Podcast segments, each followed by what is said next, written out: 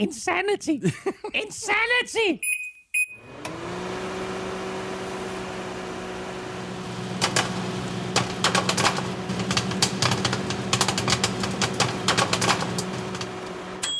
Jeps, det er faktisk øh, tæt på at være Insanity. Her er vi nemlig tilbage med endnu en omgang nfl show der er produceret af Kvartrup Media og optaget live on tape i samarbejde med Tafel. Og oddset fra Danske Licensspil.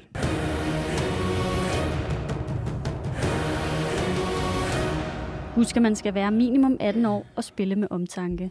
Har du brug for hjælp til spilafhængighed, så kontakt Spillemyndighedens hjælpelinje Stop Spillet eller udluk dig via Rufus. Regler og vilkår gælder. Tak fordi du er med os. Tak for de seneste anmeldelser i iTunes og i Spotify. Og tak fordi du øh, downloader og lytter og vælger at bruge lidt af din tid sammen med os.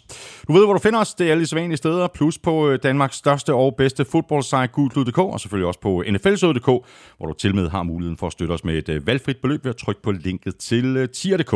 Tusind tak til alle, der har gjort det. Tusind tak til alle, der støtter. Og så hvis du er med i tierklubben, jamen så har du øh, endnu en gang chancen for at vinde en øh, kæmpe kasse med taffelchips, når vi trækker lod lidt senere her i udsendelsen, hvor vi i øvrigt også skal omkring øh, Hello Fresh.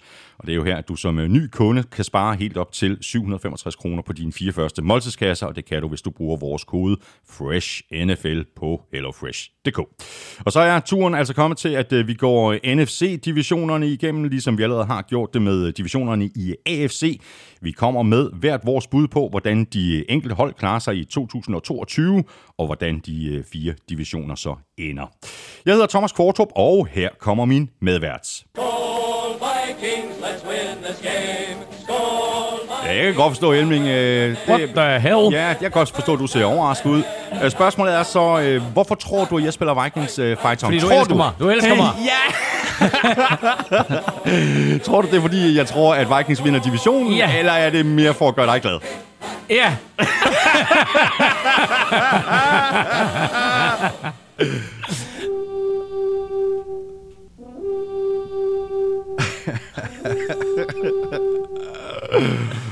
Ja! Men,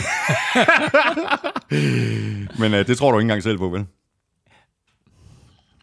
Som jeg fortalte i vores AFC-udsendelse, så har jeg gennemgået øh, jeg, jeg har og så jeg kigget på divisionerne, og det er også de divisionsstillinger, som det er sådan, at vi kommer med nu her, vores forudsigelser for, hvordan vi ser divisionerne. Men jeg fandt også en predictor på nettet, hvor jeg gennemgik alle kampe. Mm. Og nu fortalte jeg i går, at, at jeg havde Chargers til at gå 16 og 1 i uh, AFC-halvdelen. Bare lige til sammenligning. I NFC-halvdelen, der har jeg, og, og det, det er ikke den samme måde, at vores endelige predictions er på, mm. men ved at gå samtlige kampe igennem i samtlige spiluger, så får jeg et resultat i NFC, der hedder, at Eagles går 15 og 2 Wow. og vinder NFC. Men jeg har også Vikings til at gå 14 og 2 foran Packers. Ja, så vil jeg godt begynde at sætte spørgsmålstegn ved det der, du har lavet. Nå ja, nej, undskyld, hvorfor går de kun 14 og 2? Nå, der må mange en kamp der. Okay, ja. Nå, jamen, så 14 og 2 eller 14 og 3. Ja. Øh, men, øh, men det er, altså, øh, jamen, det kan faktisk være, fordi jeg var inde og kigge på Vikings, og tænkte, jeg må hellere justere et eller andet, for det kan ikke passe. De, de havde sådan sikkert set gå 15 og 2, så ej, det er simpelthen for jubel idiotisk agtigt. men altså, helt crazy. Øh, altså, og det er fordi, når man så sidder og ser på en kamp, så siger okay, fint nok, den taber, den vinder de, etc. etc. Ja, ikke? ja. Men altså, øh, Men du havde alligevel noteret 14 sejre. og jeg havde dem til at være foran Packers. Wow. Og, det, og det kan også være det er derfor, at jeg, jeg kom til at, at misse en, en kamp her, fordi det er simpelthen ikke passe, du ved, så måtte jeg gå ind og omgøre det. men øh, men det, blev, det blev helt crazy. Ja. Øh, box 13 og 4 også med, med fremme. Jamen, øh, hvis det ender sådan i, i virkeligheden, så øh, ender du med at blive en øh, happy camper. Ved du, hvad der kan gøre mig øh, til en happy camper? Jeg har en idé om det. Ja. Ja. Hvad er din idé om det? Trey Lance starter hele sæsonen og vinder 14 kampe. Ja, også det. Det kan også ja. Gøre mig rigtig glad. Men, Ja. øh, men, men lige her nu, der er det bare sækken, du skal have fat i, så er det en Jeg, jeg, tips. jeg har fortsat det. Jeg har fortsat okay. det, og så sagt, at alt imens at Jimmy Garoppolo, han sidder på bænken og muncher taffelchips. Sådan der. Det vil gøre mig happy. Jamen, øh, jeg øh, tager taffelsækken frem her, og øh, kan sige, at vi lægger ud med en chip, jeg også mener, vi havde i sidste uge, men er fabelagtig. Øh, og det er de karamelliserede rødløg fra Tafel. Det er, det er virkelig, virkelig god chip, det der. Så har vi, og den her, den er også fabelagtig. Det er Tafels Peanut Butter Puffs, som vi, Som som vi, sidste, som vi jo fik i sidste uge. og som vi fandt ud af i sidste uge, jo var linsesnacks. Præcis. Ikke? Der, der er dobbelt op på lækkerhed det, der. Det er ikke? sundhedschips. Men, øh, og så her sidst, men ikke mindst, Uh, en tafel chicken pommes. Altid gode.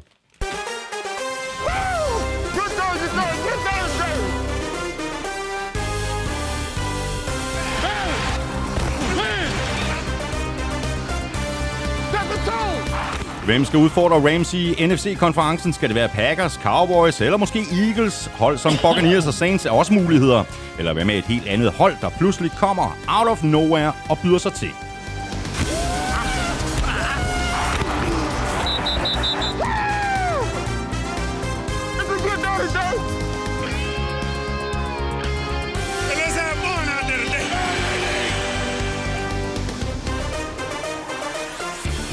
Går handlede det om de 16 hold i AFC. I dag kigger vi nærmere på NFC-mandskaberne og kommer med vores bud på, hvordan det hele det ender. Og så runder vi selvfølgelig også lidt nyheder, blandt andet en øh, slem skade på Cowboys offensive linje. Jeg hedder Thomas Kvartrup, og med mig har jeg Claus Elming.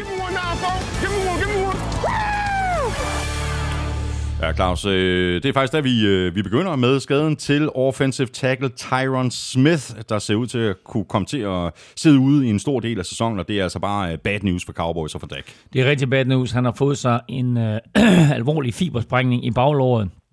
Og når vi snakker fibersprængning, så taler vi normalt sådan en, en, en 6 ugers pauseagtigt. Men han har faktisk også revet den knogle af, som baglårsmusklen hæfter ind med på bagsiden af knæet. Ja. Og det er det, som øh, gør det her til et meget, meget kompliceret skade.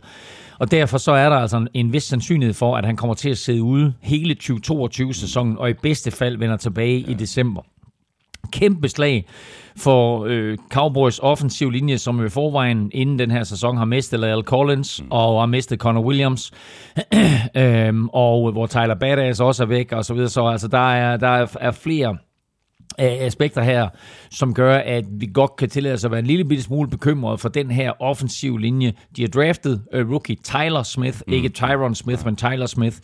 Og som det ser ud nu, så kan de blive tvunget til at sætte ham ud på venstre tackle, selvom de havde håbet på at starte ja, på venstre guard. Ja, lige præcis. Og så er det jo sådan noget med, med, med offensiv linjespillere, altså når de øh, går ned, når de bliver skadet, og et hold skal ud mm. og se, om de kan finde en erstatning. Nu taler vi jo i, øh, i AFC-udsendelsen om de her roster cuts. Der er en masse øh, spillere, der, ja. er, der er ude på gaden, ja. og måske kan blive signet af et andet ja. hold. Der er det altså noget nemmere at finde en erstatning på running back mm. eller på wide ja. receiver, end det er at finde en, der kan spille offensiv linje. Mængden af dygtige offensive linjespillere er næsten historisk lav ja. i NFL. Så når du har en, så holder du fat i ham. Og det er også derfor, at det godt kan undre, at, at Cowboys de sender øh, to offensive linjespillere afsted her i offseason. Øh, de er jo selvfølgelig presset på lønloft, eller der har været andre grunde til det. Følt måske, at de havde spillere, der var klar til at overtage. Men når de så samtidig bliver ramt af den her skade til Tyron Smith, så vil vi bare sige, at så er vi der nu, at der er Zach Martin tilbage, øh, som selvfølgelig er en superstjerne, men han skal altså spille røven ud af bukserne. Øh, så har de Terrence Smith på højre tackle, som selvfølgelig er, er en fin spiller, uden sådan at være på superstjerneniveau. Øh, men resten, altså det vil sige hele venstre side, inklusive centerpositionen, er sådan lidt øh, bekymrende, ikke? Og det er bare ikke gode nyheder for hverken Dak Prescott, eller hvem nu har til at løbe bolden, om det bliver øh, Ezekiel Elliott, eller hvem det bliver.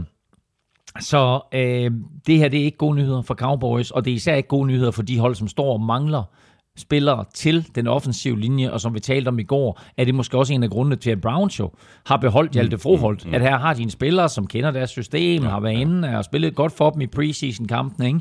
i stedet for at sende ham på det frie marked, og så risikere at miste ham, eller sætte ham på practice squad, ja. og risikere at miste ham, så beholder de ham i 53-mandstruppen.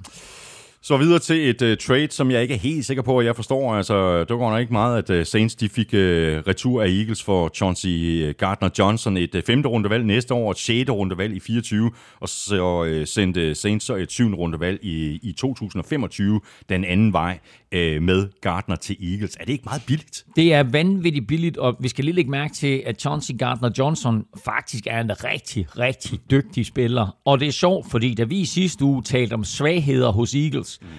eller bad news, ja. der nævnte jeg safety-positionen. Og jeg nævnte også Jack Whiskey Tart og Anthony Harris. Mm. Begge to er blevet cuttet. Eagles cuttet både Jacques Guitart og Anthony Harris. Altså jeg er lige ved at sige, Anthony Harris har været tæt på en Pro Bowl. Jeg er i tvivl om, Jacques Guitart har været i en. Men de begge to ude, og i stedet for så hiver de så Chauncey Gardner-Johnson ind og får ham jo møg hammerne billigt fra Saints. Ja. Uh, han kommer til at starte på safety, og kan også spille uh, cornerback på ydersiden, så en, en meget alsidig spiller, de får ind, og passer perfekt ind på Eagles hold, der i forvejen, i min optik, jo går 15-2 i den kommende sæson, så altså uh, en forstærkning. Men vildt, at de smider de der to spillere på porten. Uh, samtidig, som du siger, utrolig billigt, og det kan have noget at gøre med to ting. Et, Saints prøvede på at angiveligt forlænge ham, og da det så ikke rigtig kunne lykkes, så blev de efter en trade partner, så kunne man håbe på at få noget mere for ham. Mm. Den anden ting, det er, at vi har set ham komme op og slås midt i en kamp, og han er vist sådan lidt en uh, spade, så hvis han ikke rigtig er en fyr, der passer ind i omklædningsrummet, nu skal jeg lægge mærke til, at godt nok er han forsvarsspiller, og godt nok er det Dennis Allen, den tidligere defensive coordinator, der nu er head coach. Men hvis Dennis Allen, han ikke rigtig bryder sig om Chauncey Gardner Johnson og hans attitude, så er det ud med ham, og lad os få lavet noget ny kultur i det her omklædningsrum. Ikke? Altså lad os lave for en ny kultur, efter at Sean Payton er væk. Så de skiller sig af med Chauncey Gardner Johnson, som spillemæssigt kommer til at forstærke Eagles, og som jeg spillemæssigt tror, Saints kommer til at savne. Skal vi lige runde et uh, andet trade uh, mellem Jaguars og Panthers. Uh, wide receiver LaVisca Chanot mm. skal nu uh, gribe bolde fra Baker Mayfield i stedet for uh, Trevor Lawrence. Og jeg synes, det er en, en god deal for, for Carolina Panthers. Igen, de får ham billigt. Det er sådan noget 6. runde pick til det eller andet. og øhm, det giver Panthers en ret god trio på receiver, fordi nu har de Robbie Anderson til at løbe dybt. De har DJ Moore til at gribe alle de andre bolde, og så har de et stort mål nu i Laviska Chenault. Så jeg tror egentlig, at det er en fin tilføjelse, at han kommer ud, og han får en, en, en ny start hos øh, Panthers, som jo har fået Baker Mayfield ind, som jo også på en eller anden måde får en, en, en mulighed for at lave en ny start. Mm. Så det er det et nyt Panthers-mandskab, og nu får Laviska Chenault, som, som faktisk er en ret talentfuld receiver, men aldrig rigtig har fundet ud af det, fordi han spillede for Jaguars med deres, hvad skal vi sige, variation af upålidelige quarterbacks, og så en quarterback sidste år, Trevor Lawrence, som aldrig rigtig fik lov til at folde sig ud. Så nu får han altså muligheden her sammen med Baker Mayfield. Og jeg, jeg tror, at Baker Mayfield han er forholdsvis tændt forud for den her Bestemt. sæson. Det kan vi så lige vende tilbage til, når vi, når vi når frem øh, til dem. Øh, en anden, der virker til at være forholdsvis tændt, det er Aaron Donald. Øh, og i hvert fald øh, tændt under den der fælles træning wow. med, med Bengals. Bengals og Rams holder fælles træning op til øh, deres afsluttende preseason kamp, hvor de skal mødes, og øh, det hele ender i kæmpe slagsmål. Øh, før omtalte Lale Collins, øh, øh, som er kommet til fra, fra Cowboys til Bengals offensiv linje, starter angiveligt et eller andet, øh, og der er lidt skamysler, og det bliver så brudt op af trænerne, og så udbryder der igen skamysler, og det udvikler sig til øh, 100-mands slagsmål. Og inden midt i den der gruppe der er 100 mand, der slås med skulderbeskyttere og kæmpe muskler osv., der ser man Aaron Donald stå med en hjelm i hver hånd, og sådan lave møllesving. Altså, det er jo en helt vanvittig scene, det der. Det er crazy. Og øh, nu forlyder det, at øh, han får en eller anden form for intern bødestraf. Og så er det ude af verden. Og at der ikke kommer nogen repressalier fra NFL's side. Men det der, det er sindssygt. Ja. Så har vi øh, faktisk lidt, øh, lidt bad news og lidt good news øh, i Washington. De dårlige nyheder, det er, at øh, Commanders rookie running back Brian Robinson, han blev ramt af skud under et øh, røveriforsøg. De gode nyheder er så, at han er ja, øh, sluppet med skrækken, han er ok. Og lad os lige slå fast med det samme, at det var ham, der blev forsøgt røvet. Præcis. Og ikke om... Han var fuldstændig uskyldig. Han, var, han sidder i sin bil, og øh, så sker der nogle gange det i USA, at hvis man kommer til at bevæge sig ind i et bad neighborhood, så er der nogen, der... Øh, ja, det var angiveligt noget car hijacking, de forsøgte her. eller vil, hvad ved jeg, øh, have hans ur, eller hvad det, jeg ved ikke, hvad, hvad, hvad de præcis gik efter. Men de ser i hvert fald en dyr bil og en NFL-spiller og tænker, her er der nogle penge at komme mm. efter. Øh, og det udvikler sig meget, meget uheldigt. Der bliver skudt, og han bliver skudt i både ballen og i låret. Så øh, ryger på hospitalet selvfølgelig og øh, bliver opereret, men er allerede tilbage øh, i Washingtons træningsfaciliteter. Vi snakker ikke, at han træner med eller noget, men han er der trods alt. Han kommer til at sidde og lytte med i alle møderne, og der er en vis forhåbning om, at han kommer til at se banen i 2022 også. Så har vi faktisk uh, breaking news. Og det er breaking news, det her, fordi øh, nu har vi lige holdt en lille pause, fra ja. vi optog vores øh, AFC-udsendelse. Øh, ja. Og i den pause, ja. Udover lige at få et, øh, et stykke rugbrød med lidt, øh, med lidt, øh, med lidt pølse på, ja, så ringer din telefon. Så ringer min telefon, og det er den nu forhenværende landstræner Lars Carlsen, der ringer til mig og siger, at øh, han efter øh, 27 år i jobbet som landstræner har valgt at øh, trække stikket og koncentrere sig om at sidde i organisationen ja. i Dansk Amerikansk Fodboldforbund i stedet for. Lars har været sportschef, han har været landstræner, han er også direktør øh, nu for, for forbundet, og den her nye direktørstilling, den øh, har han altså valgt at satse øh, 100% på. Øh, samtidig siger han til mig, da jeg taler med ham, at det ikke er fair over for et landshold, øh, at han ikke kan bruge nok tid på den. Mm. Så han er nødt til at lægge landstrænerjobbet til side, øh, og så øh, være der 100% for, for organisationen, og så må vi så finde en ny landstræner. Og øh, jeg vil sige et, øh, det bliver ikke nemt at erstatte Lars Carlsen. Nej, det gør de Jeg virkelig vil ikke. sige øh, to, jeg er ikke i spil. øh, og tre, jeg håber, at vi finder en, en rigtig, rigtig dygtig mand. Jeg var landstræner for ungdomslandsholdet i 1994, som var et landshold, der kom før der var et seniorlandshold. Og jeg skulle stå i spidsen for at samle et trænerteam. Og der var den aller, aller første mand, jeg ringede til, det var Lars Carlsen. Jeg kendte ikke Lars, men jeg havde hørt, at vi havde den her offensive lineman, der havde spillet på college i USA, og vidste alt om offensive lineman-spil. Og jeg hævde Lars ind til at være min offensive line coach, og i sidste ende endte han også med at blive offensive koordinator. Og øh, det var det mest geniale træk, jeg overhovedet lavede på et ungdoms- ungdomslandshold. Da jeg trak mig tilbage som landstræner for ungdomslandsholdet, der overtog Lars, mm. og da der så kom seniorlandshold, der overtog han også det. Han har været landstræner i 27 år, og været, Meget, meget- til, meget, og, meget og, og, imponerende. være, og være tilknyttet landsholdet ja. og DAF i 28 år. Så øh, en enorm impact, øh, Lars Carlsen har haft på dansk og amerikansk fodbold. Hatten af for Lars. Vi skal have quizzen! Åh, Det er tid til quiz. quiz, quiz, quiz. Som man jo nu her, fordi han har trukket sig tilbage, jo, kan kalde X-Lars.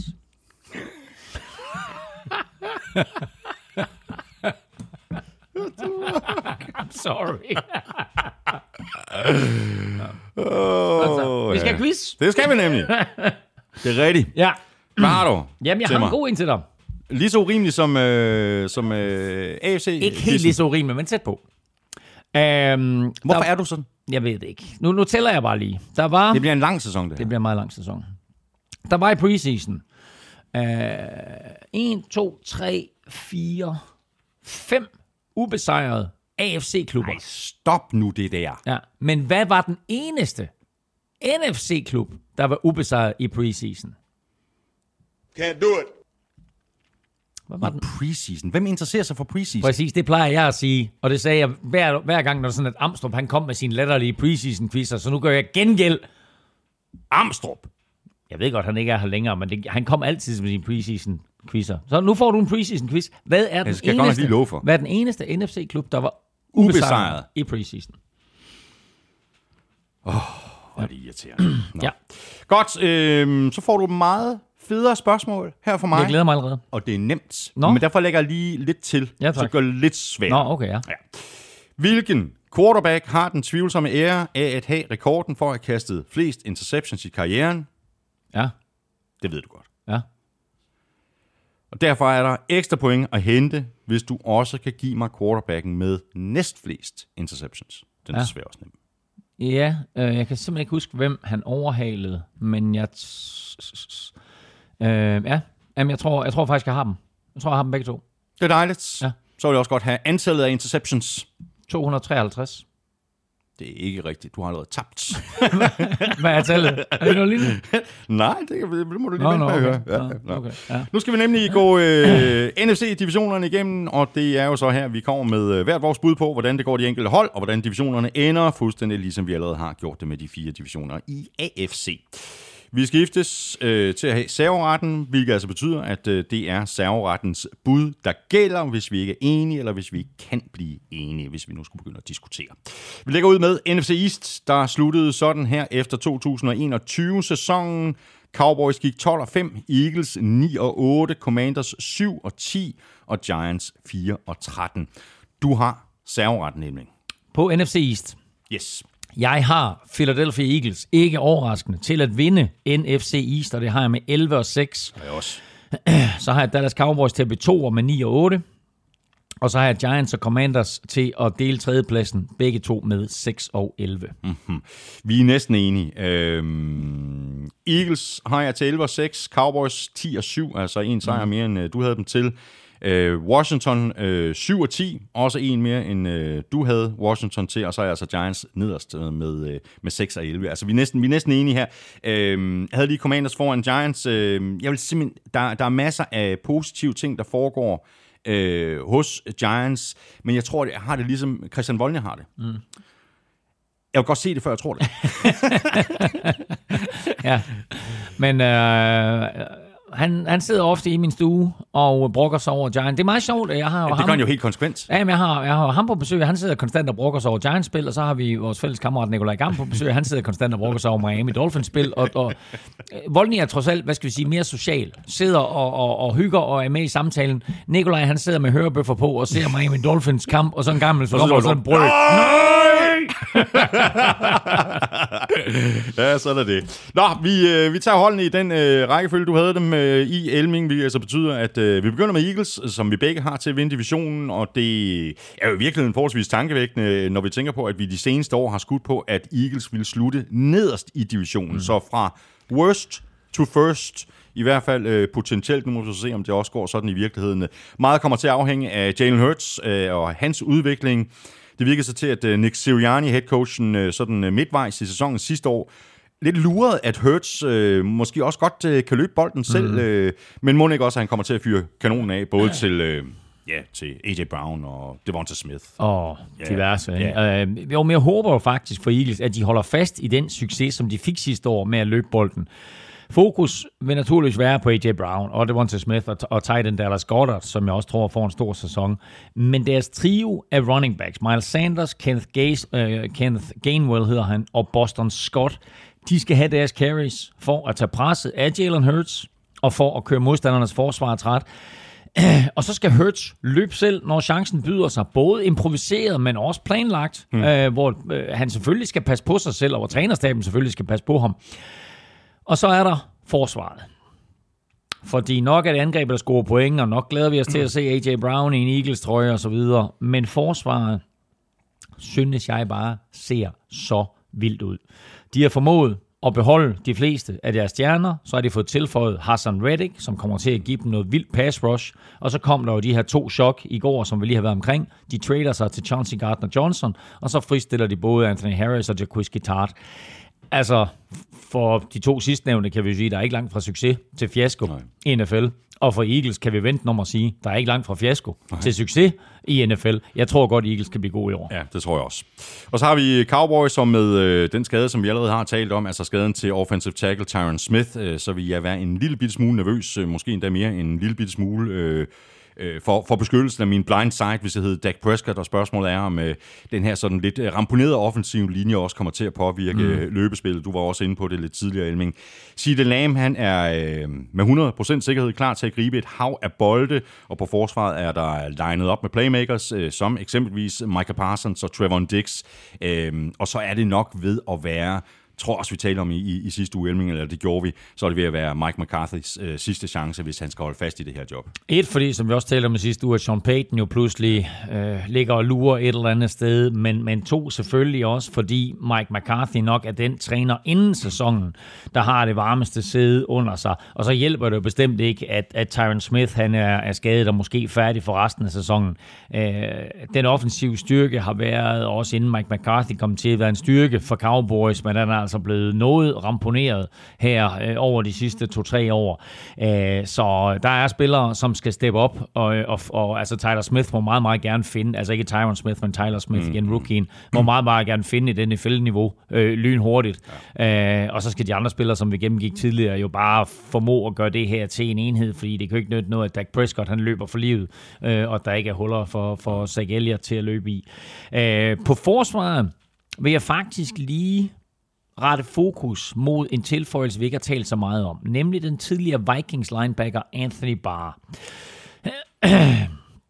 Han blev øh, vejet øh, og fundet øh, forbrugt i Vikings, men kommer altså ind, får en plads på det her Cowboys-mandskab. Han er, ved at gætte på, stadigvæk en af ligaens hurtigste linebackers.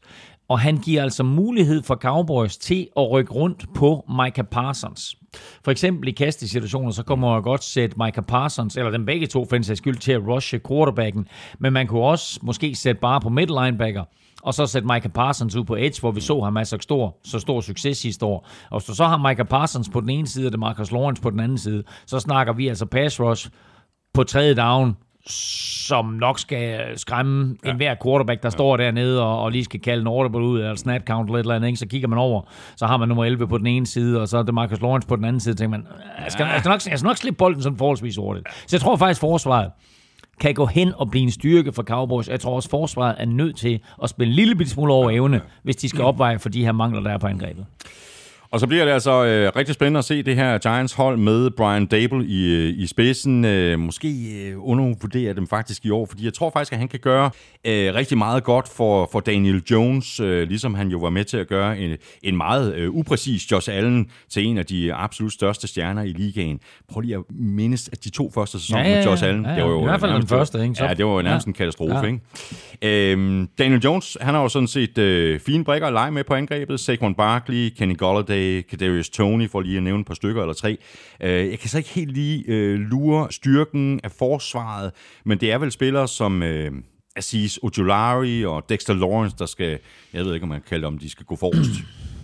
De er i hvert fald, altså det er jo begge to unge spillere, og, og det er i hvert fald spillere, som skal vise nu, at, øh, at de er klar til at tage det næste skridt. Øh, og så er der naturligvis rookie Kayvon Thibodeau, som jo blev skadet i preseason, og når han kommer tilbage fra øh, sin skade, som jo nok først bliver i starten af oktober, så har de altså Ojolari på den ene side, og Thibodeau på den anden side, og så har de jo på, på, på, på, på, på papiret øh, et par unge pass rushers, som havde masser af college-succes, mm. og så nu lige skal tage det der step op øh, i NFL. Og så har de jo Dexter Lawrence, som du nævner, som jo stadigvæk kun er 24 år gammel. Ja. Så altså fundamentet er, er på plads på, øh, på den defensive linje. Det kan man jo heller ikke sige om, om den offensive linje for, for Giants, men jeg vil trods alt sige, at de nye Giants her med Brian Dable i spidsen har fokuseret på at opgradere den offensive linje. De har heddet John Feliciano ind, som, som Dable tager med sig fra Bills øh, på centerpladsen, og så har de hentet Mark Lewinsky fra, fra Colts ind som guard. Øh, og så har de jo draftet rookie Evan Neal, som godt nok har fået sig lidt af en, øh, hvad skal vi kalde det, hård premiere øh, i det der med at spille på det NFL-mandskab. Jeg tror, han er blevet lidt chokeret over tempoet, selv ja. i preseason-kampe.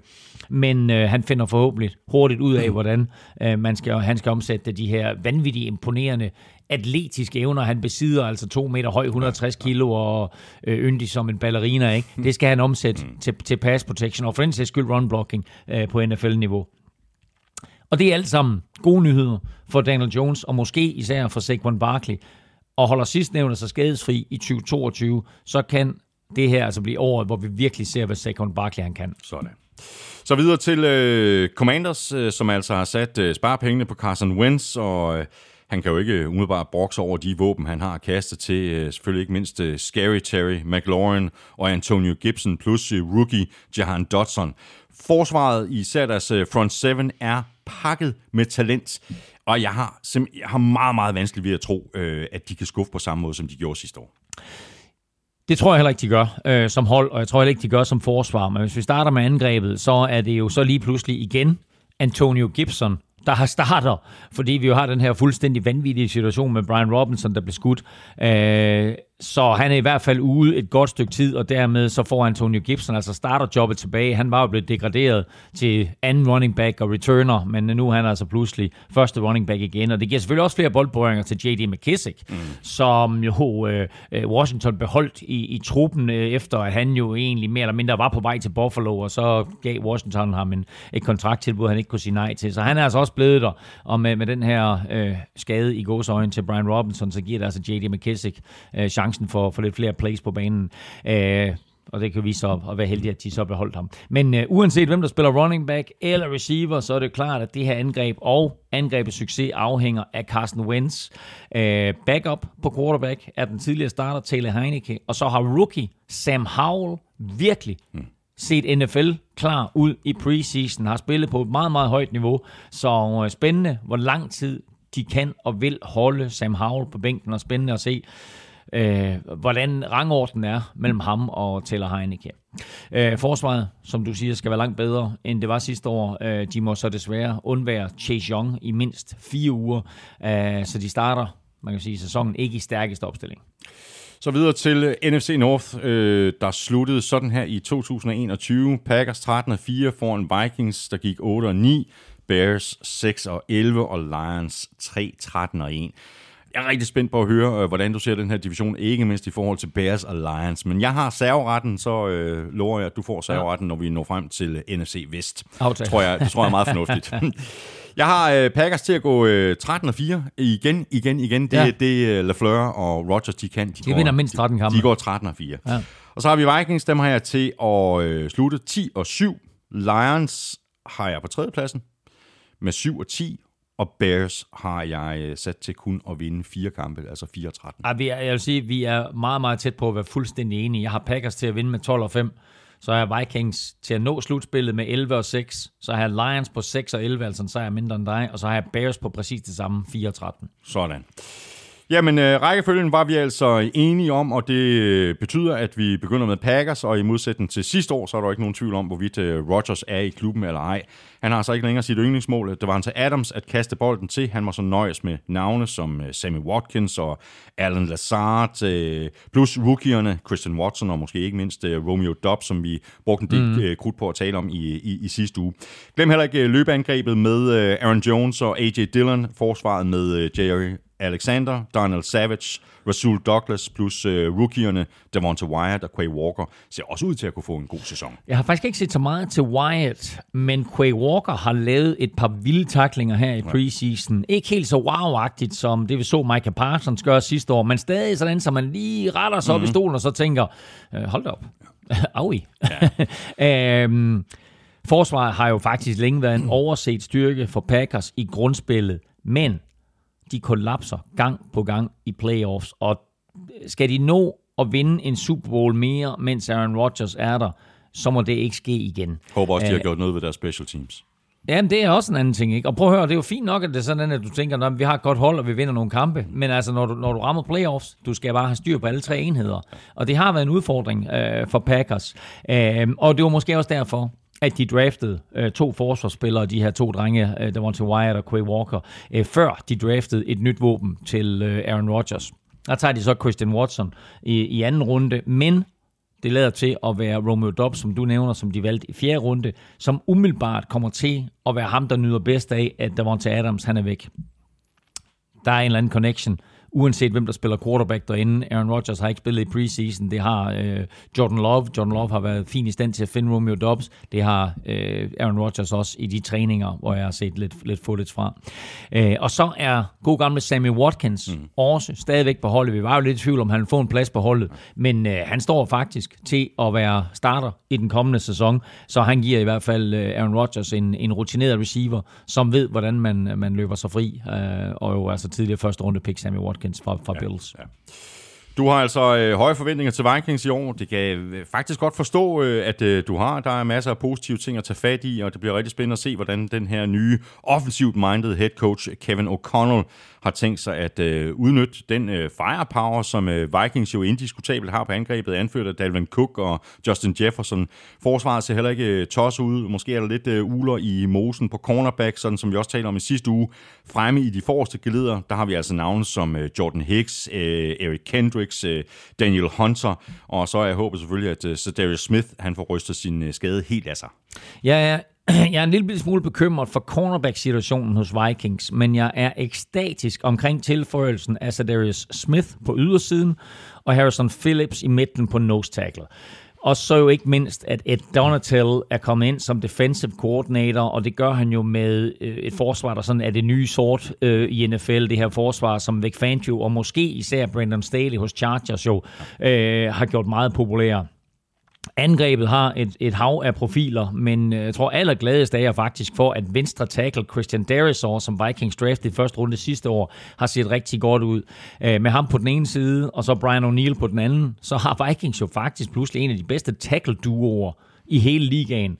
Øh, så skal vi bare have fundet tre, tre spillere til, til at stå mellem dem, så, så, så, så, så, så, så, så er alt godt, ikke? uh, men altså, ser du på de offensive profiler, Justin Cook, uh, Justin Cook, uh, Justin Jefferson, Dalvin Cook, uh, aldrene kan man godt tillade sig at kalde, Adam Thielen, uh, KJ Osborne, Irv Smith på tight end. Ja. Det er altså en fin kvintet, som Kirk Cousins han har arbejdet med der. Ja, det kan han ikke brokse over. Det kan han bestemt ikke. Og så har vi altså begge Lions til at slutte foran Bears, så for mit øh, vedkommende handler det faktisk ikke så meget om, at jeg pludselig tror helt vildt meget på Lions. Jeg tror bare mere på dem, end jeg tror på Bears. Øh, Lions begyndte jo faktisk også at tro på øh, sig selv mere og mere ja. øh, sidste sæson. Øh, og selvom vi grinede lidt af head coach øh, Dan Campbell i begyndelsen af sæsonen, alt det der med at bide i knæskaller, og jeg ved ikke hvad, og det var bare øh, det var fuldstændig skørt, ikke? Men jeg tror faktisk, at øh, han er en udmærket coach, øh, som spillerne godt kan lide, og som de godt vil vinde kampe for. Øh, Jared Goff, han er Jared Goff. Øh, der var sådan set fine våben at gøre godt med. Øh, Jameson Williams og DJ Chark på ydersiden, suppleret med øh, TJ Hawkinson og Amon Ross St. Brown, mm. og så øh, glæder jeg mig så også helt vildt meget til at se øh, Aiden Hutchinson øh, give den gas på forsvaret. Nu må jeg sige, øh, med hensyn til Jameson Williams, øh, den her rookie, øh, som de valgte, som havde så meget college-succes, men det desværre sluttet med en korsbåndsskade, mm. øh, så starter han jo ikke overraskende sæsonen på skadeslisten, mm. og er ude forløbig i mindst fire uger. Ja. Øh, jeg tror ikke, vi for ham at se før, før midt i sæsonen. men øh, nytilkommeren øh, DJ Chark, og sidste års rookie-sensation Amon Ross Brown, skal nok øh, gøre det her til et sjovt angreb. Øh, det er Andre Swift og Jamal Williams kommer til at dele opgaven på running back, øh, og de kan jo så glæde sig over at have en af NFL's på papiret bedste offensiv linje, som vi gennemgik i sidste uge. Øh, og så til forsvaret, og ikke mindst rookie Aiden Hutchinson, Mr. Detroit, fremtidens ansigt, redningsmanden. Altså, der er nok at pres på ham, ja. så i betragtning af, at han ikke har taget et NFL-snap endnu. Øh, de tog ham, Lions, i årets draft med pick nummer to, men han ligner en mand, der er klar til at tage det her ansvar på sig, øh, og han har haft fine momenter i, i preseason. Øh, den helt positive historie lige nu fra, fra Detroit, synes jeg faktisk, at den skadesplade cornerback Jeff Okuda, som de tog med pick nummer 3 for et par år tilbage, ser ud til at være 100% for første gang i sin karriere, eller i hvert fald i lang tid, og kommer til at starte for dem. Det er altså en god opgradering, hvis han er tilbage på det niveau, som han havde, 100%. da de gik efter ham Ja, ja. og sagde, ham der, ham skal vi have ind til at være en, en, en god byggeklods på vores forsvar. Og husk så på, at Lions de sluttede de sidste seks kampe sidste år 3 og 3, Ja. og nu skal der bygges videre på det. Ja, præcis. Og så runder vi så øh, divisionen af med øh, Bears, øh, som det er lidt svært at have den helt store fidus til. Især angrebet er sådan lidt iffy. Det kan godt være, at de siger, at de er all in på sidste års første rundevalg Justin Fields, men de har altså ikke givet ham ret meget at arbejde med, og den offensive linje ser heller ikke imponerende ud. David Montgomery skal nok få sine yards i løbeangrebet, hvis altså linjen kan lave huller til ham. Den nye head coach, Matt Eberflus, er jo defensivt minded, Øh, og øh, der er der også et par rookier, som det kan være værd at øh, holde øje med på forsvaret. Cornerback øh, Kyler Gordon, safety Jaquan Brisker. Øh, men det er stadig ikke øh, lidt uafklaret, hvad der skal ske med linebacker Roquan Smith, der jo har bedt om at blive traded. Ja, men altså træner med på daglig plan og, og også kommer til at spille kampe for dem. Øh, og, og jeg tror, at han og klubben sådan har fundet en mindelig ordning, hvor, hvor han spiller for Bears i år. Og så må vi se til næste år, hvor han jo er på sin femte års option. Men altså, ser man på det sådan rent kon- kontraktuelt, så har Bears jo fingrene i ham i mindst tre år endnu, ikke? Altså, de har ham i år, så har de hans femte års option til næste år, og så har de franchise tag i 2024. Så det er lidt Bears, der, der har kortene på hånden her. Andre spillere, har vi set i den her offseason her, har været i stand til at tvinge nye kontrakter igennem, men selvom Rokon Smith har været en god spiller, så har han jo ikke bevist, at han er uundværlig. Så øh, han spiller for Bears i år øh, indtil videre på sin normale kontrakt, og så må vi se, om de kan blive enige om en øh, lukrativ kontraktforlængelse. Med hensyn til øh, en anden dygtig spiller, også draftet i første runde, quarterback Justin Fields, så så han jo ikke mindre end fabelagtig ud i sin sidste preseason kamp i lørdags, hvor han kastede tre touchdowns mod Browns, øh, der så godt nok spillede deres andenholdsforsvar, men alligevel så var det meget opløftende for Bears. Øh, og det er det faktisk også, at running back Khalil Herbert, som jeg jo næsten fik sendt i graven i sidste uge, øh, er kommet sig, og jo ikke lader til at komme til at miste noget af sæsonen.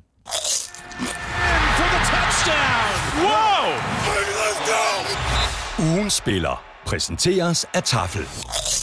Ja, nu er vi nemlig fremme ved ugens spiller, og det er nu, at det bliver rigtig spændende for alle dem, der støtter os på øh, tier.dk. Alle har chancen for at vinde en kæmpe kasse med taffelchips og Elming. You know the drill. Take it away, fordi du er jo... Lykkens Gud inde. Går det så happiness. Yes. Og jeg stikker lappen ned i taffelsækken her, og jeg trækker et navn op. Og det er mm, Jimaha. Ikke Jumanji, men Jimaha. Jumanji. Jeg får sådan her. Øh, Yamaha. Det er næsten øh, ligesom knallert. Ja.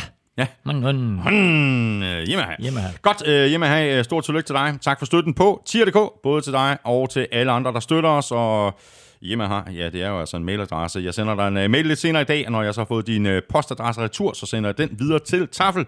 Og så sørger de gode uh, tips folk for, at der ikke går længe, før du modtager din gevinster. Vi gør det igen i næste uge. Og Elming, øh, det er jo i næste uge, at der er lidt mere end bare chips med i puljen. Og det er der faktisk også i week 1. Som jeg fortalte i vores AFC-optakt, så lægger vi lidt ekstra i puljen. I næste uge, der trækker vi lod om en Vikings t-shirt og en Green Bay Packers t-shirt. Som kommer sammen med chipsene. som kommer sammen med, kommer det sammen med chipsene? Så de kommer sammen med chipsene. Nå, okay, godt nok. Så lægger vi det oven i, i chipsene. Jeg troede, du ville have en ekstra vinder, men det er fint, de rører oven i chipsene. Og så ugen efter, der har, Der har vi en ekstra vinder. der har vi en ekstra vinder, og det er simpelthen intet mindre end et Game Pass abonnement. Et fuld helårs Game Pass abonnement til en værdi af 1880 kroner. Det er fantastisk. Og til alle, øh, der nu øh, sidder og krydser fingre for, at de vinder lige præcis det her øh, Game Pass øh, abonnement i øh, week 1, øh, der så ikke vinder det. Ja, de skal altså hoppe ind på gultud.dk. Det er min anbefaling herfra. Øh, og, og investere i øh, Game Pass abonnementet øh, derinde, fordi så får øh, Elming og drengene på Gultud øh, nemlig en lille chat penge. Ja, dreng, drengene får sgu ikke noget. Jeg Nå, får, de det, du, det, var, du, det var du, du, får. du skraber helt.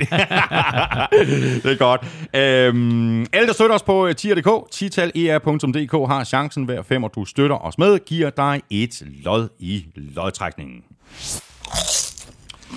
Så er vi tilbage i øh, divisionerne, og nu er vi fat i NFC South, og den division sluttede således i øh, 2021, at Buccaneers øh, de vandt med 13-4, Saints de gik 9-8, Falcons 7-10, og Panthers øh, 5 og 12. Jeg har øh, serveretten, here goes. Jeg har Buccaneers til at vinde divisionen med 12 og 5, Saints øh, 10 og 7, Panthers 8 og 9, og Falcons 5 og 12.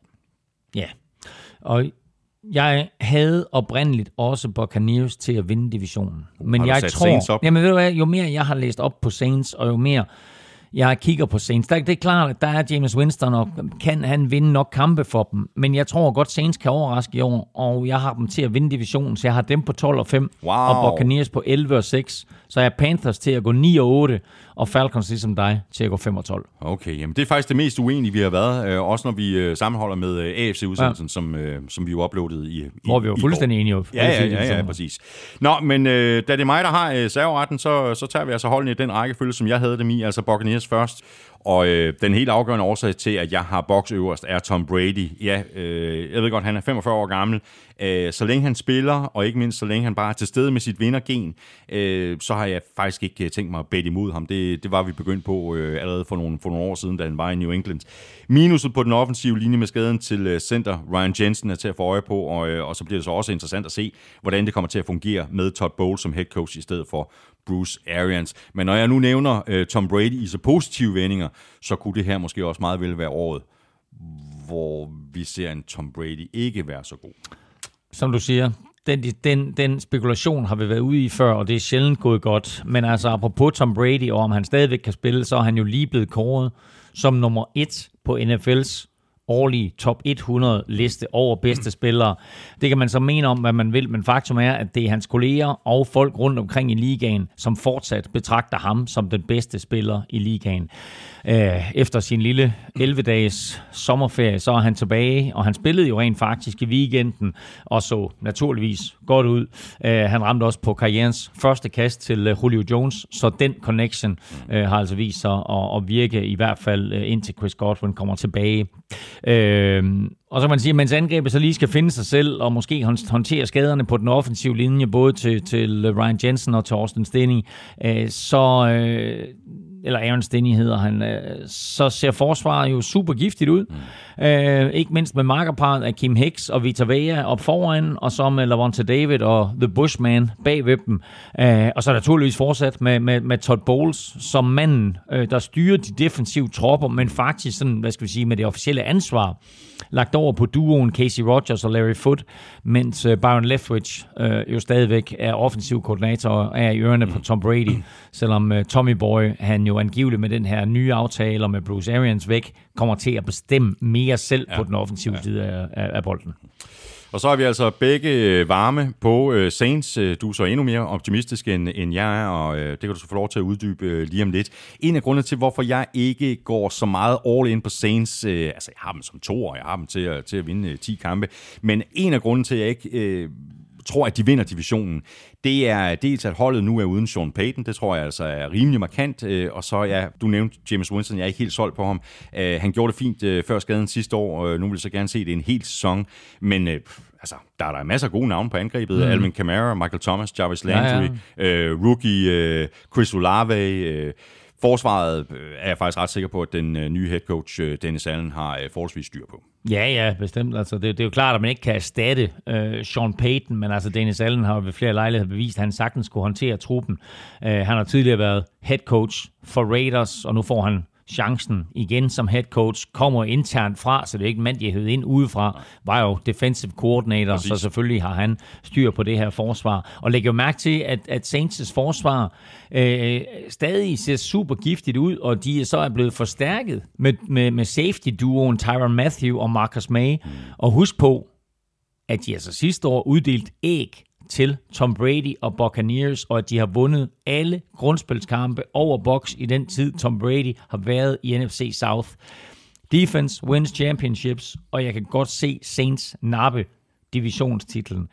Øhm, angrebet ser fornuftigt ud, og det er klart, at det hele afhænger af, hvordan Famous James han spiller, men han har øh, nogle gode rutinerede våben, mm.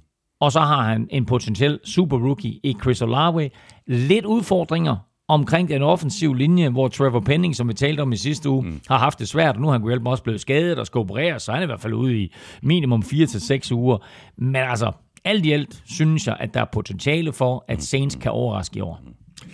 Panthers har, øh, som vi også har talt om øh, en del gange efterhånden, øh, virkelig fået styr på deres øh, forsvar hen over de seneste to, tre, øh, fire år. Det de så til gengæld har haft øh, visse udfordringer med, det er på angrebet, ikke mindst på quarterback-positionen.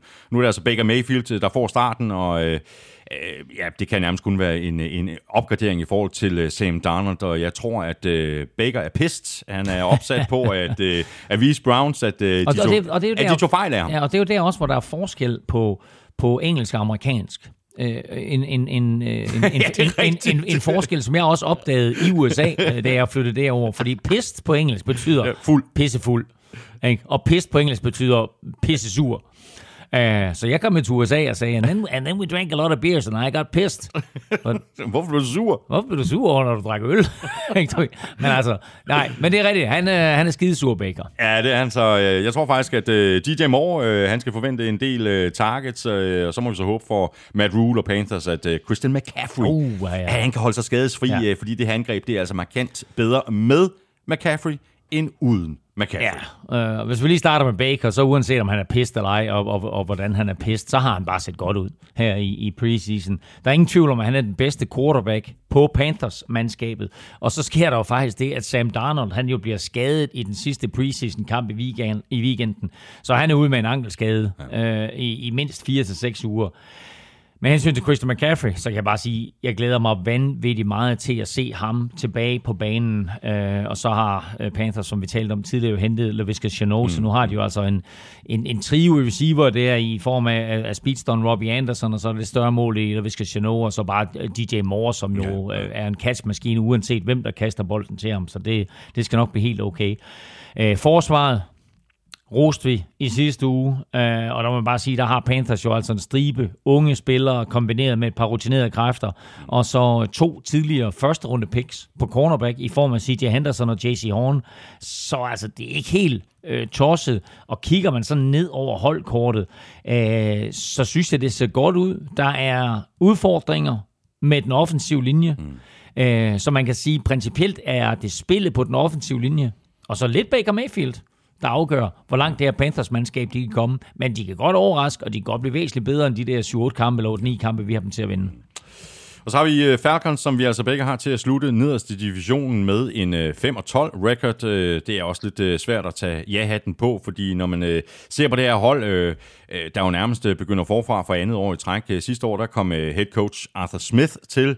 Nu er Matt Ryan væk, så nu er det altså Marcus Mariota, der igen får chancen som starter i ligaen. Og han har jo sådan set øh, fine navne at kaste ja. Ja. til. Øh, Selvfølgelig ikke mindst øh, Kyle Pitts på tight end. Øh, På wide receiver har vi øh, Drake London. Øh, Calvin Ridley mangler jo. Øh, Til gengæld så er Schweizerkniven øh, Cordero Patterson. øh, Han er der også, og han er jo et våben i både øh, løbespil og i, i, i kastespil, og han havde en rigtig god sæson i 2021. Forsvaret Elming. Ja. Ser det ikke lidt tyndt ud? Jo, oh, det gør det. Um, man kan sige, der er, ikke, der er ikke specielt mange profiler på det her forsvar. Du har en, en Grady Jarrett, defensive tackle, som de fleste selvfølgelig vil genkende til. Du har uh, cornerback AJ Terrell, som jo har overrasket gennem de sidste par sæsoner og har etableret sig selv som en af ligaens allerbedste på positionen. Og så er der følt en stor tilføjelse til truppen i år uh, i form af Casey Hayward, som kommer til at starte på den anden corner, og det giver dem jo faktisk en, en rigtig fin duo øh, på cornerback. Så har du øh, linebacker Rashawn Evans, som er en tackle-maskine, men ellers så er det lidt småt på forsvaret ja. med genkendelige navne. Øh, og, og de spiller jo vel at mærke i en svær division, hvor jeg synes, at når du kigger på holdkortet på de tre andre mandskaber, Saints, Bucks og Panthers, mm. Så er det her mandskab det, der er svagest besat, og især på forsvaret. Du ser på Bucks forsvar, du ser på Saints forsvar, du ser på Panthers forsvar, så tænker du, au, au, ikke? Ja. Så ser du på Falcons forsvar, så tænker du, "Mm, au, au. Ja. Ikke, du ved, men ikke på den måde, men på den anden måde, hvis du forstår, hvad jeg mener. jeg synes også, de har. Jeg synes også, de har et bart kampprogram. Øhm, hvor når jeg skimmer ned over det, så er det sådan nogle opgør mod øh, Seahawks og Bears, som er altså to opgør, som er de eneste, hvor jeg tænker, at det bør være en sejr. Mens Falcons faktisk nok er underdogs i størstedelen af de resterende 15 kampe. Så principielt kunne de ende 2 og 13, ikke? så de der 5 og 12, vi har dem til at ramme, er nok ikke helt urealistisk. Så mangler vi bare NFC Vest, der sluttede sådan her i 2021. Rams øh, vandt divisionen med 12 og 5. Cardinals gik 11 og 6. 49ers 10 og 7. Og så Seahawks øh, 7 og 10. Hvad siger du til den øh, division, Elming? Det er dig, der har øh, serveren. Ja, øhm, jeg har øh, Rams til at vinde igen, og det har jeg med 11 og 6. Så har jeg 49ers til at tage andenpladsen med 10 og 7. Så har jeg faktisk Cardinals til kun at gå 9 og 8. Og så har jeg Seahawks til at gå 5 og 12. Det her, det er crazy. Det ja. eneste, det, det, altså vi har nøjagtigt den samme rækkefølge. Ja. Øh, jeg har øh, givet Seahawks en enkelt sejr mere. 6-11. Og det er Pete Carroll.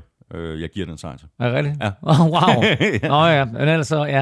Øh, jeg er lidt i tvivl om, om Cardinals. Altså, Cardinals kan blive en dreng og pige i år. Så øh, jeg kunne godt se dem vinde rigtig, rigtig mange kampe. Især hvis det er sådan, at- at de kan bibevare det momentum, de altid starter sæsonen med. Men altså, nu har jeg sat dem på 9-8, og så må de så gå hen og blive vores positive overraskelse i år. Ja. Jeps, øh, vi tager dem fra toppen, og Rams de går selvfølgelig øh, benhårdt efter at øh, gentage Super Bowl-succesen fra sidste år, og Rams er et øh, hold, der er spækket med stjerner, og så er der så også en, øh, en del no-names, men det er jo sådan, at de har valgt at bygge holdet op på. Øh, defensiven anført af Aaron Donald, og med navne som Jalen Ramsey og Bobby Wagner ser skræmmende ud, og øh, der er sådan set også øh, rigtig godt gang i angrebet med Cam Akers på running back og wide receiverne Cooper Cobb, Van Jefferson og Allen Robinson, der jo er kommet til i stedet for Odell Beckham Jr. Øh, så er der så lige den der historie, som vi har talt om øh, tidligere. Jeg kan ikke huske, om det var i sidste uge eller i forrige uge. Den der historie om Matthew Stafford og hans arm fatigue. Ja, vi talte om det sidste uge, men jeg tror ikke, man skal lægge for meget i det. Altså, han har spillet gennem værre skader og, og større smerter i sin karriere, men øh, vi så jo faktisk allerede sidste år lidt tendenser til, at han ikke kunne give den helt nok Ja, ja, på de dybe bolde. Vi ja. talte om det sidste år, mm. at han missede nogle af de der dybe kaster. Nu må vi se, om det kommer til at påvirke ham, at han har fået det her, øh, den her øh, albueskade, altså noget betændelse, eller måske endda noget, noget ledgigtagtigt, hvad, hvad, hvad det er for noget. Øh, og i givet fald, hvordan Rams jo så justerer i løbet af sæsonen med hensyn til, hvor meget han deltager i de enkelte træninger, og også hvilke type spil de for den sags skyld mm, kalder. ja. Øhm, Cam Akers er tilbage og ser ud til at starte på running back, øh, og det bliver jo også noget anderledes end sidste år, hvor Sone Michel jo sådan lidt mere var sådan en rambuk-type. Øh, Akers er lidt mere øh, en finesse-spiller, men kan jo blive en væsentlig større faktor i kastangrebet, hvor øh, jeg kan huske, at, at mens han var på toppen, altså for bare to år siden, ikke? Øh, når han griber de der screens øh, ud bag ved et par offensive linemen, mm. så er han altså super, super giftig. Ja, det er. Øhm, det helt store tackle, apropos øh, screens og have et par offensive linemen foran, så det er selvfølgelig, at Andrew Whitworth er gået på pension. Og der må vi sige, at øh, der har den nye tackle, Joe Noteboom, der har han altså et par, par store sko øh, og, og fylde på, øh, på venstre tackle. Forsvaret har jo en superstjerne i alle tre geleder. Uh, øh, Aaron Donald op foran, uh, hvad hedder han, Bobby Wagner i midten, og så uh, Jalen Ramsey på mm. cornerback. Uh, og selvom de tre udgør basen, uh, og selvfølgelig er superstjerner alle tre, så er det trods alt kvaliteten af de andre otte, du har på banen sammen med dem, der ja. kommer til at afgøre, hvor ja. succesfuldt det her forsvar det bliver. Ja. 49ers, de vandt jo begge grundspilskampe over Rams sidste år, tabte så NFC-finalen, og nu er skiftet på quarterback i San Francisco en øh, realitet, også selvom Garoppolo altså stadigvæk er i klubben. Det er så som backup til øh, Trey Lance, og det bliver rigtig spændende at følge Trey Lances øh, udvikling. Han så øvrigt ikke vanvittigt godt ud i den sidste preseason-kamp. Det virkede faktisk til, at der var nogle timing-spørgsmål, og hvis der er noget, der er vigtigt i Kyle Shanahans angreb, så er det lige præcis timing. Der kommer... Øh, uden tvivl øh, bump på vejen for unge Trey Lance, øh, men som jeg ser holdet, så er det jo heller ikke ham, der skal ud og vinde kampene. Det er, er, er løbespillet på, øh, på, på angrebet, der skal ud og vinde kampene, og så er det kombineret med et, øh, et stærkt forsvar. Største spørgsmålstegn for mig er den mm. offensive linje. Det var ja. jeg inde på for flere måneder siden, ja. og jeg er ikke blevet tryggere. Nej, nej, jeg. Øhm, og det, det, den offensive linje så heller ikke godt ud i den sidste preseason-kamp. Jeg ved godt, at alle starterne ikke var inde but still. Nå, nej, men altså lidt ligesom vi talte om med Cowboys, at deres linje har, har øh, undergået store forandringer i, i løbet af et, et par år, så har 49ers jo også øh, haft store udskiftninger bare til den her sæson. Ikke Alex Mack er gået på pension, og Laken Tomlinson er taget til Jets, og Mike McGlinchey er, er tvivlsom til spil 1, eller hvad?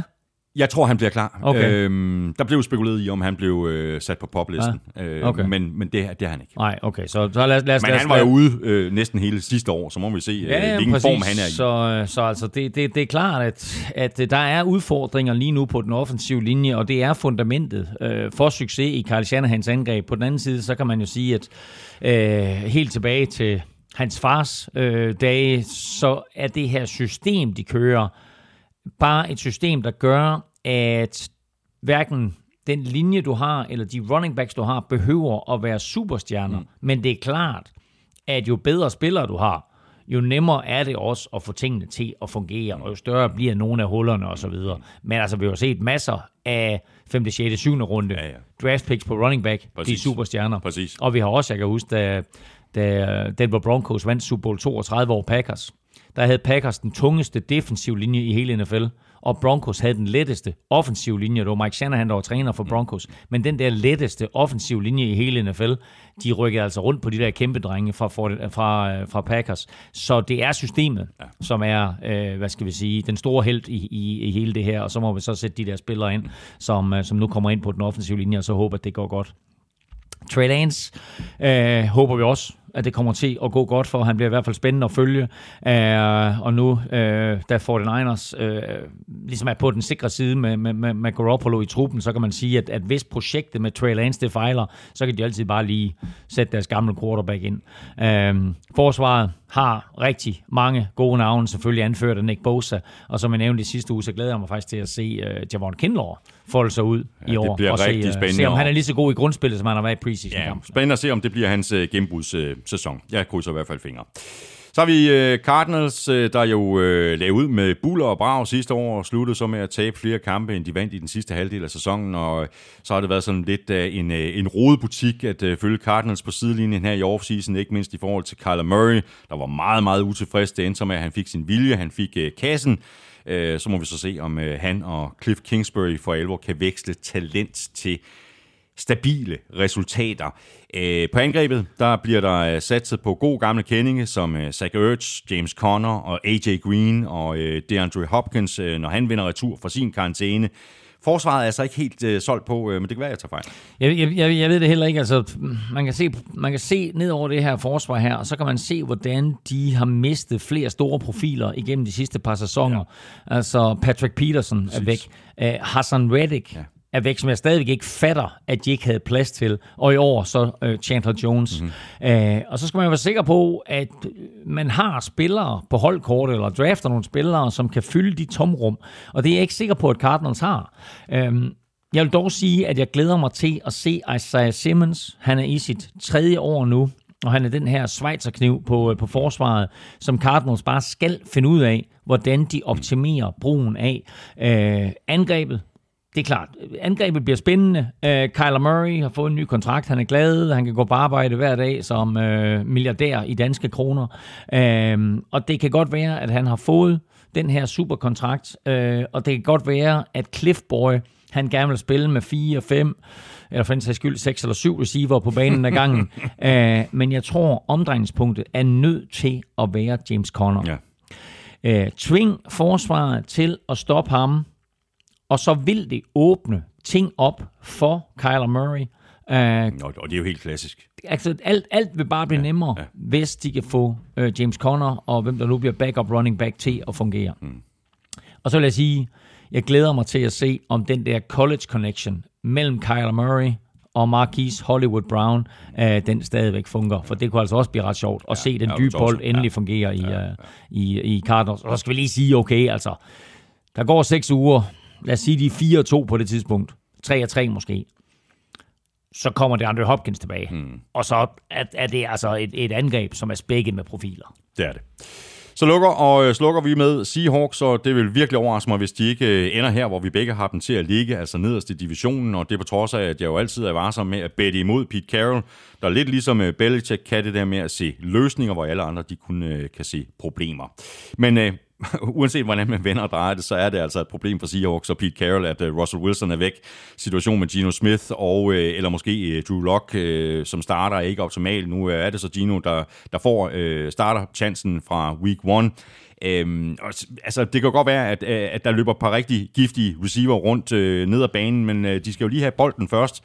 Her tænker jeg selvfølgelig primært på øh, DK Metcalf og Tyler Lockett, øh, super duo. Mm, ja. øhm, så forestiller jeg mig også, at Rashad Penny får rigeligt med, med chancer for at løbe bolden, øh, og så er der jo kommet nye spændende navne til på forsvaret, men det er altså ikke det gode gamle The Legion of Boom vi har fat i her. Øh, det er det ikke, men, men lad mig lige holde fast i angrebet til at starte med, fordi efter weekenden, der er det i hvert fald 100% sikkert, at det er Gino Smith, ja. som er starter på quarterback.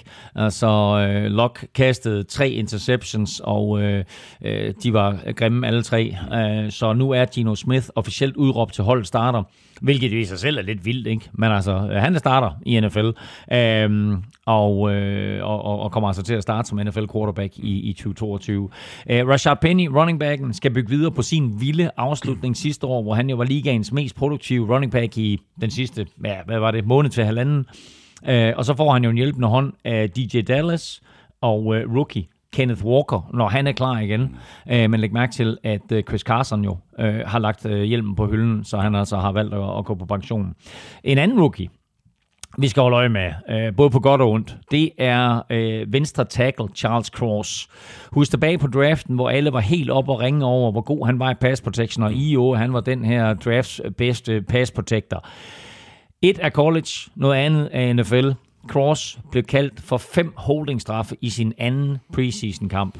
Uh, Not good, Bob. Og apropos af, af, så siger jeg bare af, af her. Det er den dårlige af, af. Ja. Uh, så med hensyn til forsvaret. Uh, de har mistet Bobby Wagner. Øh, og det skete jo på en mærkelig måde, som vi har talt om et par gange, ikke? hvor han jo nærmest får det at vide igennem pressen, at han er blevet fyret, øh, hvilket ikke giver nogen mening efter den, den succes og den impact, han har haft på det her forsvar her. Men med farvelet til ham, så er den sidste rest af Super Bowl-mesterholdet og The Legion of Boom væk. Så nye tider ja. i Seattle, og det er det også med hensyn til, hvor mange sejre man skal forvente. Ingen Bobby Wagner, ingen Russell Wilson. Pete Carroll er der stadigvæk. Talentmassen er der ikke. Så jeg tror godt, at de kan få problemer med at vinde fem kampe i år. Det her, det var altså de fire NFC-divisioner. Nu øh, har vi faktisk øh, slutspilskandidaterne både i NFC og i AFC. Jeg går ud fra, at du har styr på det, Elming, eller i hvert fald får det inden næste uge, hvor vi jo laver vores power ranking. Og der laver vi så også et, øh, et, et sådan et slutspilsforløb, hvor vi øh, skiftes til at, at sige, øh, hvilket hold, der, ja. der går videre, og så ender vi selvfølgelig med... Øh, Med en Super Bowl. Præcis. Og, og et bud på resultatet. Exactly.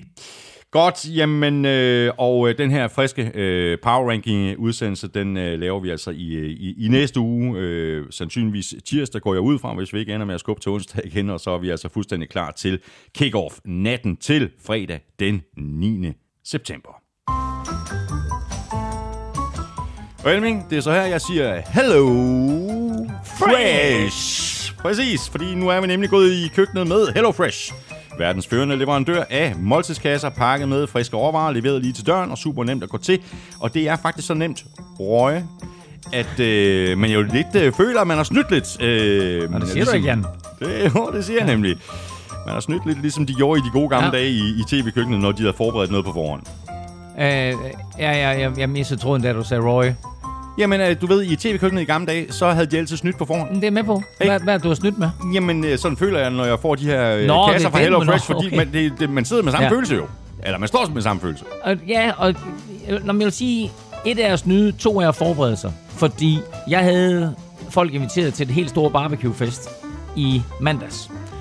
Og der var selvfølgelig nogle ting, du ved, jeg købte ind til den der barbecue-fest, som ikke lige var med i Hello Fresh-kasserne. Men jeg vidste jo, at Ja. jeg skulle have den her store fest. Så derfor havde jeg i min Hello Fresh-kasse sørget for at bestille middagsretter, der kunne bruges som garnityrer. Ah, hvor smart. Så jeg havde sådan en, en masse forskellige kartofler, jeg havde en masse forskellige salater, jeg havde sågar en øh, pastaret, som kunne bruges som garnityr også. Så alt det der, du skulle have, udover lige ribs og kyllinger på grillen, og hvad der ellers skulle være og så videre, ikke? Ja. det var Hello Fresh. Ja, men det er det, jeg siger. Du siger, at du har forberedt dig, jeg siger, at du er snydt.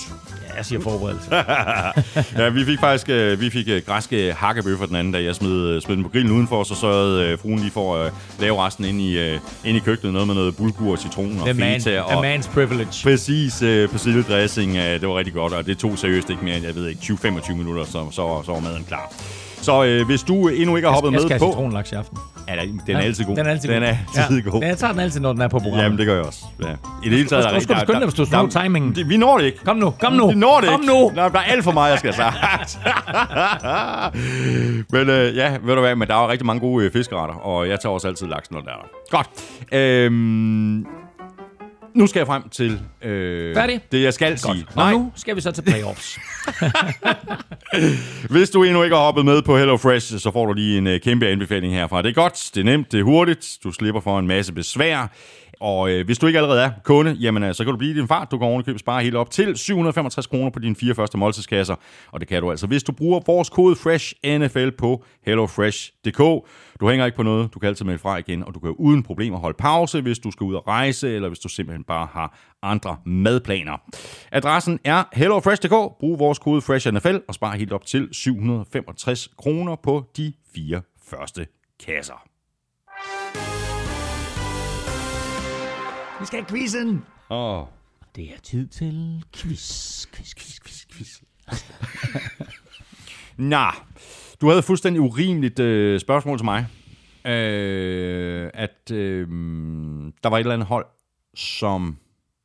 Hvilket NFC-hold er det eneste ubesejret i preseason? Øh, Der er 16 at vælge imellem. Det er der. Øh, vi kan tage nogle hold. Det er sikkert ikke de hold, at, øh, som vi spår til at få en god sæson. Måske. Måske ikke. Lions, Nej. Bears. Pis. Hvordan kan du ramme den på nummer to? Jamen, fordi- Du kan ikke ramme den på nummer to. Jamen, nummer tre havde jeg sagt Seahawks, og... Okay, det er jo vanvittigt jo. Nå, prøv lige at høre. Uh, ubesejret hold i preseason. Uh, New York Jets. Baltimore Ravens og Pittsburgh Steelers. Houston Texans. Alle sammen 3-0. Las Vegas Raiders 4-0. Og i NFC-halvdelen Chicago Bears 3-0. Okay? Mm-hmm. Hold uden sejr i preseason. Jacksonville Jaguars 0 4. Det eneste hold sammen med Raiders, der spillede fire kampe, tabte dem alle fire. Los Angeles Chargers 0-3. Washington Commanders 0-3. Minnesota Vikings 0-3. Tampa Bay Buccaneers 0-3. Og mindre overraskende, Seattle Seahawks 0-3. Ja. Der kan være mange gode grunde til, hvorfor at øh, hold de taber kampe i preseason. Øh, Ja. Men Ravens gør ikke. nej, det gør de åbenbart ikke. Øh, Som- det, øh, som vi det, talte om. Ja, John Harbaugh, han ja. sætter pris på at vinde de der 3, 3, preseason kampe. 23 preseason kampe. Ja, det er også crazy, det er også crazy, ja. ikke? Nu er der også gået sport i det så, om man Det så må der. Sige, ikke? Ja. Så var der øh, min quizzer til dig. Ja. Øh, hvilken quarterback har rekorden for flest interceptions i karrieren? Øh, det er Ja. et nemt spørgsmål, Ja. og øh, tillægsspørgsmålet er også forholdsvis nemt. Ja. Øh, ah, men øh, ikke helt lige så nemt som, øh, som, Nej. øh, som Jeg siger, altså, det, det er klart, det er Brett Favre. det er fuldstændig korrekt. Godt. Hvor mange interceptions kastede han i Og nu sagde karrieren? jeg 253, og nu har jeg så lige... slet, slet ikke nok. Nej, nej, det ved jeg godt, fordi nu kommer jeg lige til at tænke på, at det er klart, at han har spillet i, ja, var det over 20 sæsoner. Øhm, ja, det er omkring, var det, ej, så mange var det vist ikke, 16 eller 18, eller hvor mange var det var. Øhm, så lad os sige, ej, er det virkelig ikke? Altså, så siger jeg, så siger jeg, Er det The Human Calculator, der er i gang nu? ja, det er så. Det er, Det er altid skarpt. Jeg siger 404. Ej, nu giver du en helt vildt meget gas. Nå? Nu kommer du ikke til at lyde noget som Nej. Når jeg siger okay. 306, har han kastet 336 interceptions. Okay. Men når du Nej. siger 404, så Nej. Nå, men det var da meget godt. Ja, nej, nej. Okay, ja, og jeg tror, Næstflest interceptions i karrieren. jeg er ikke helt sikker, men jeg mener, det er Dave Craig. Nej. Øhm, jeg giver dig lidt hjælp. Åh, nej, nej, nej, nej. Dave Craig, det var ham, fordi Favre var den mest sækket, og så er jeg ret sikker på, at Dave Craig var den næst mest sækket. Det var sådan, det var. Det var ikke interceptions. Øh, så siger Eli Manning. Nej, nej, Nej, nej. Vi skal meget, meget længere tilbage i tiden. Og nu kan jeg, jeg, jeg kan Ja. give dig, øh, fordi så kan du måske sjuste frem til, Ja. øh, hvem det kan være. Øh, vedkommende har spillet for Baltimore Colts. Ja. Han har også spillet for Houston Oilers. Okay, Baltimore Colts og Houston Oilers. Au, au, au, au. Altså, Earl Morrell? Nej. Nej, han har spillet for Oakland Raiders. Det var der, han sluttede sin karriere. Han har spillet for Chicago Bears. Det var der, han startede sin karriere. Why Tittle? Nej, Mm, heller ikke. nej. Han hedder George Blanda. Nej! Okay. Og han kastede 277 interceptions. Okay. Wow. Ja. Et lille, øh, Okay. lille smut ned af memory lane. Ja, George ja. Blanda. Ja, ja, ja. ja, vi har jo aldrig set ham i sådan i levende live, fordi det, det er mange år siden. Ikke? Øh, Han, han øh, startede i Bears i 49 og sluttede sig af i Oakland Raiders i 75. Også en vanvittig lang karriere. Ja, ja, og da han sluttede af i Oakland i 75, der var han kun kicker jo. Ikke? Så, så han var jo... Han, Nå, var, helt han, til han, sidst. han var quarterback og kicker. ja. ja. Ikke? Jo. Øh, og som kicker var han jo den spiller, der havde rekorden for flest point, og han var den første spiller med over 2.000 point sparket ind. Blev så overgået af Gary Anderson, og Gary Anderson blev så overgået af Morten Andersen, og Morten Andersen er så overgået af Adam Vinatieri. Men øh, så Blanda er sådan lidt en legende. Det er han. Øh, tak for det, Emil. I lige måde. Det har været en fornøjelse. Jamen, øh, Igen, hey, igen. Det har hey, været en fornøjelse to gange. Vi nærmer os. Vi nærmer os Det, det, altså, NFL-sæsonen, nu kan man bare mærke, det begynder at Ja, ja, nu begynder- oh. Ja, helt vildt. Ja. Og så er vi jo alle sammen der lige nu, ikke? Jeg tror næsten alle fangrupper, med undtagelse af nogle ganske få, sidder og tænker, det kan godt blive det også kan, det kan godt blive også sjovt. Ja, ikke? Så jeg ved, at du har det med Fort Niners på en måde, jeg har det faktisk lidt med Vikings også. Der er min bror, han er sådan mere, hvad skal vi sige? Han er mere realistisk. det er præcis, ja, jo, ja, det er måske godt udtryk at bruge. øhm, hvor han bare sådan, du, jeg, jeg, jeg, gider, Jeg har brændt nallerne så jeg har mange brændt gange. nallerne, så jeg, det kan mine forhåbninger for højt op, ikke, du ved, så, og, og, som han også siger, du ved, bedst, bedst som det går godt for Vikings, ikke, du ved, så falder det hele på jorden med eller andet latterligt, som for eksempel sidste år, da de tabte til Lions, ikke? I næste uge, der laver vi som sagt vores øh, power ranking, og her kommer vi så også med et bud på, hvordan øh, slutspillet ender. Nu har vi jo øh, styr på, hvordan divisionerne de slutter. Øhm, tak fordi du lyttede med. Hvis du synes om det, vi laver, så kan du overveje at uh, give os en anmeldelse. Helst en af dem med fem store stjerner. Et af de steder, det er muligt, for eksempel i Apple Podcast eller i uh, Spotify. Du kan også støtte os med et valgfrit beløb, hver gang vi uploader en ny episode. Og det kan du gøre øh, enten på øh, tier.dk eller via det link, der ligger øverst på nflsød.dk. Det ligger lige ved siden af linket til øh, shoppen, og shoppen skulle du tage at øh, tjekke ud, hvis du ikke allerede har gjort det. Der er både kopper og forklæder og hoodies, og jeg skal komme efter, der skal jeg. Følg Elming på Twitter på snablag NFLming. Mig kan du følge på snablag Thomas Kvartrup. Du kan også følge showet, og det kan du på både Twitter, Facebook og Instagram. Det er der, du kan kommentere, stille spørgsmål, og det kan du også på mail snablag nflshowet.dk. Kæmpe stor tak til vores øh, gode venner og partnere fra Tafel og Otset fra Danske Licens Spil. Husk at støtte dem, de støtter nemlig os. Og i øh, forhold til Otset... Husk, at man skal være minimum 18 år og spille med omtanke. Har du brug for hjælp til spilafhængighed, så kontakt Spillemyndighedens hjælpelinje Stop Spillet eller udluk dig via Rufus. Regler og vilkår gælder. Og husk så også øh, tilbud fra HelloFresh. Hvis du ikke allerede er kunde, så kan du spare helt op til 765 kroner på dine fire første måltidskasser, og det kan du på hellofresh.dk, når du bruger vores kode FRESHNFL. Vi er fresh igen i næste uge. Ha' det godt så længe. Tak for nu. Vi høres ved. NFL-showet er produceret af Kvartrup Media, der også producerer PL-showet, Golf-showet og Born Unplugged. Drengene på PL-showet høvler Premier League igennem hver eneste uge. Armstrong og Hardø holder dig opdateret på alt om professionel golf. Og fredag står den på dansk politik i Born Unplugged. Elming har altid stram kæde på Velropa-podcasten, og så er Elming og jeg ellers tilbage igen næste uge. Er det godt så længe? Hot odds.